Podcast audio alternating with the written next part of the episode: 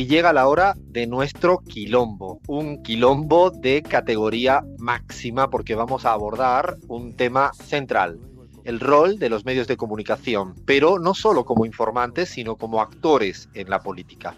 Es una cuestión, un asunto a lo, a lo que se le suele dar mucho la espalda y precisamente los medios de comunicación son como situados siempre como actores neutrales e imparciales y, solemos decirlo medio de broma en un tono irónico en nuestros segmentos se te nota demasiado pero hoy queríamos realmente centrarnos en este, en este tema, en este asunto. Pero antes, antes de entrar directamente a nuestro quilombo, sé que me quedó una pregunta colgando, creo que todavía está Yelen con nosotros, y yo quiero preguntarle directamente, antes de debatir ya, eh, sobre el tema que traíamos hoy al centro de la mesa, quería preguntarle a Yeren, ¿a quién vas a votar para los premios France Football?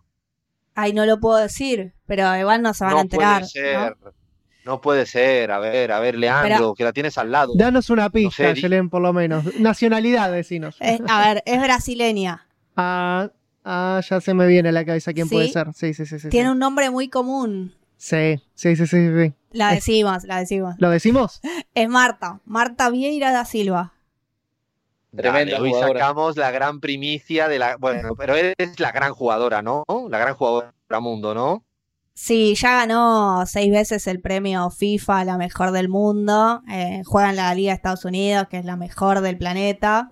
Eh, y bueno, con su selección, la verdad que llevó a su selección a disputar eh, los, primeros puestos contra las grandes potencias europeas. Bueno, gracias a Yelén porque te sacamos, te teníamos que sacar esa primicia, no podía ser que quedara por ahí colgando ese, ese asunto tan importante. Ahora sí, lentamente, vamos abriendo el debate de los medios de comunicación en la política y para eso le paso, como hacemos siempre, el símil, la pelota a Abraham para que nos abra un poco el debate, el quilombo.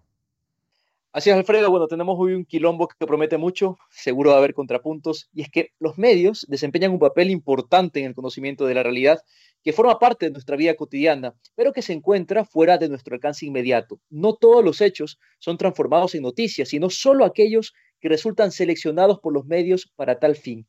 ¿Y cómo incide entonces esto en la percepción de la política? Bueno, vamos a contar hoy con dos opiniones muy interesantes para nutrir este debate. Primero, Boris Miranda, corresponsal de la BBC en Colombia, y luego Pedro Brigger, director del portal de noticias Nodal. Escuchemos.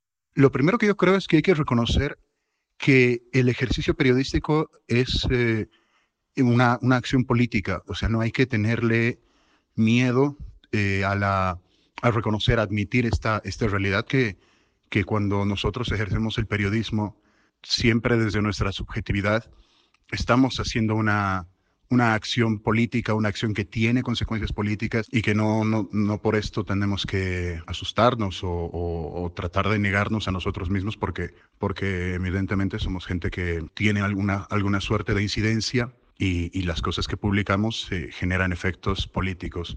Entonces yo creo que hay que, hay que, partir de, hay que partir de eso. En segundo lugar, me parece que la incidencia como tal, o sea, la incidencia decisoria, eh, sí se tiene que relativizar y se tiene que matizar. Y yo siempre parto de un ejemplo que me parece que para mí es uno de los más eh, destacados, eh, lo que pasó en las elecciones de Estados Unidos en 2016, donde el establishment mediático, por decirlo de alguna manera, le hizo la guerra a Donald Trump.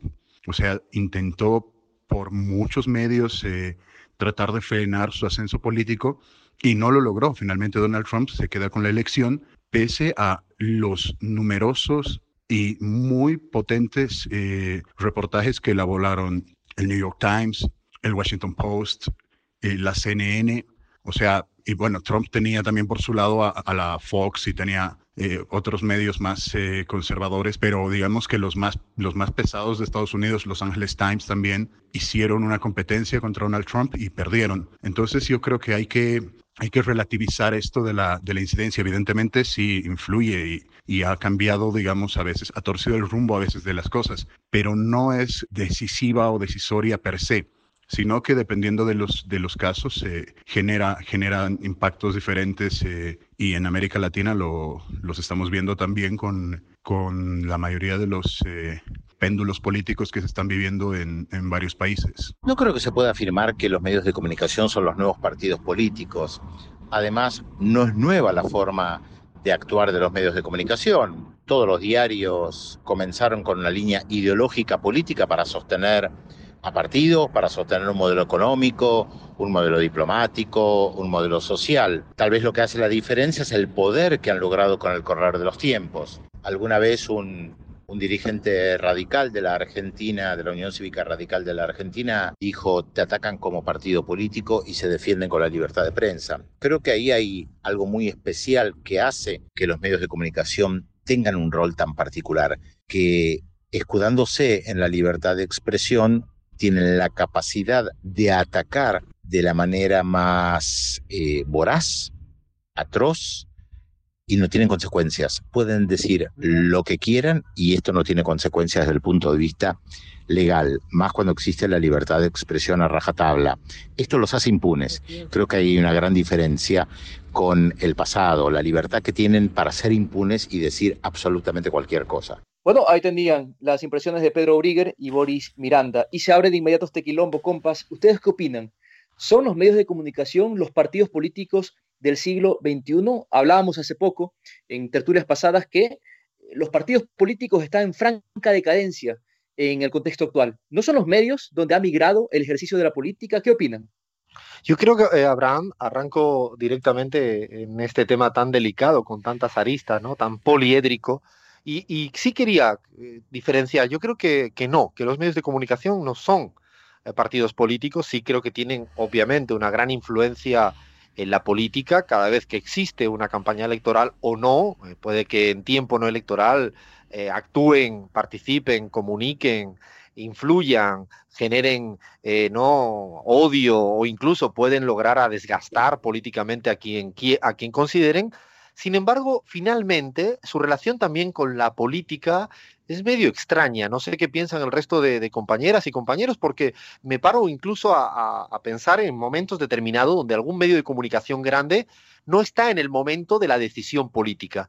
Y lo vemos de un lado y otro. Yo creo que a veces creemos que son lo mismo, que son incluso actores políticos, y pienso recientemente en la Argentina con la gran crisis de gobierno de Macri, y cómo los propios medios de comunicación que habían aplaudido ¿no? y son afines a todo el gobierno de Cambiemos, en ese instante yo creo que para ellos le eran incómodo no estar en el centro de la noticia, es decir, en la casa con Macri sabiendo qué decir y qué opinar. Es decir, tienen ahí una relación como esquizofrénica. Por un lado sí, pero por lado, cuando están alejados, se sienten verdaderamente desplazados y lo pasan mal. Y cierro con algo, por lo menos en esta primera intervención, y es que incluso los medios de comunicación a veces han demostrado tener menos poder de influencia de lo que nos imaginamos. El caso de Brasil, no solo con Bolsonaro, sino cuando estuvo ganando Dilma las elecciones, hubo una campaña en su contra terrorífica y no lograron cambiar y alterar el resultado electoral.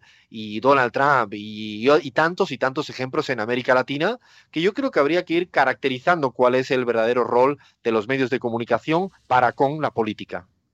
Alfredo, a mí me gustaría retomar algo que dijiste vos eh, recientemente y quizás ampliarlo. Creo que eh, sí, solemos sobreestimar el lugar que ocupan los medios de comunicación eh, a la hora de persuadir el voto de la gente. Y creo que quienes lo han sobreestimado, sobre todo, y acá planteo la pregunta abierta para todos, son las, las, propias fuerzas progresistas. Creo que incluso se quedaron muy cómodas apuntando con el dedo a los medios de comunicación como culpables de cierta, ciertas mesetas en sus, eh, en sus gestiones e incluso sus fracasos electorales en el caso eh, de Argentina quizás. Pero yo, yo realmente me pregunto, ¿es realmente imprescindible eh, y quizás incluso planteando una pregunta realmente muy polémica para todas las fuerzas progresistas. ¿Es realmente imprescindible encarar una batalla tan pero tan encarnizada con, con los medios de comunicación? ¿No hay una posibilidad quizás de plantear una tregua con ellos como quizás se ve en países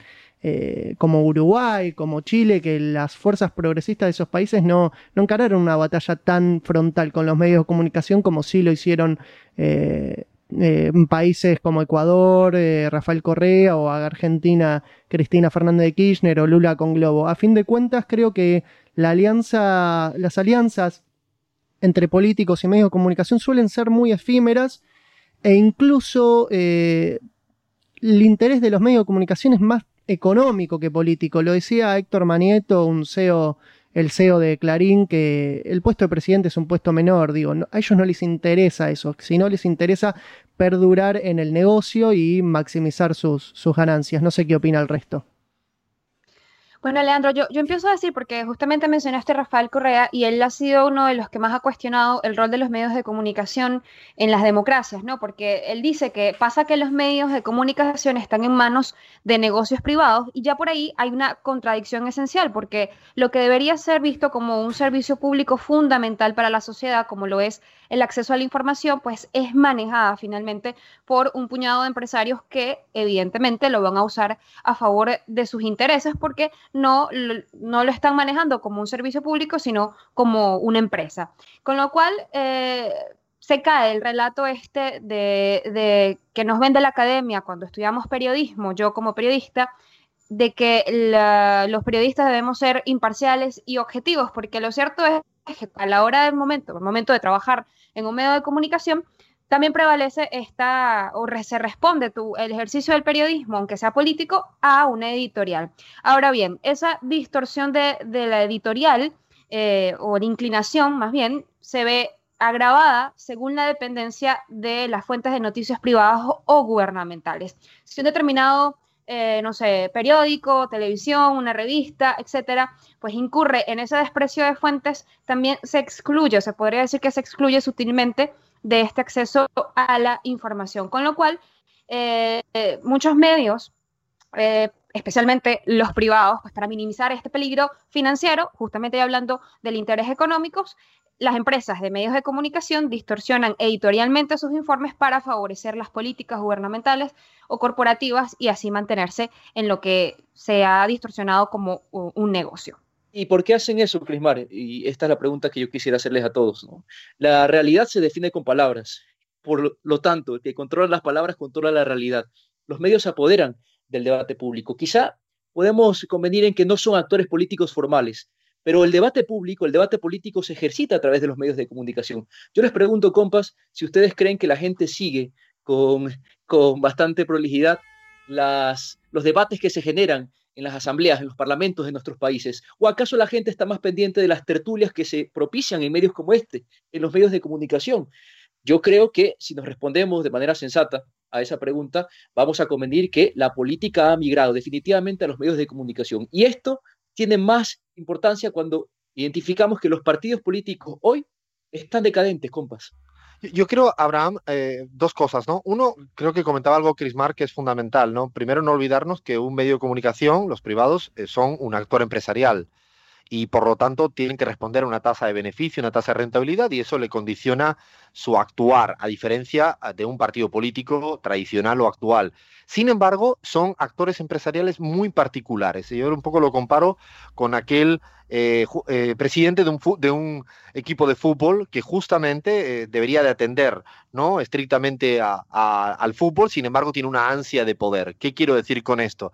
Que el empresario que se mete en un medio de comunicación habitualmente, además de ganar mucho dinero con su negocio, tiene un gran interés por el poder. Ya eso condiciona mucho eh, su comportamiento. Luego decías eh, tú, eh, Abraham, claro que, que, es habitualmente el espacio donde hoy en día se hace la política. Y quizás podríamos decir también, jugando a la provocación, esto que planteaba Leandro de si es necesaria una tregua, a lo mejor es necesario contemplar que es cierto que los medios de comunicación son un lugar donde cualquier mensaje tiene mayor eco que un parlamento. Y de hecho esto incluso el bloque progresista en el siglo XXI lo descubrió a la primera.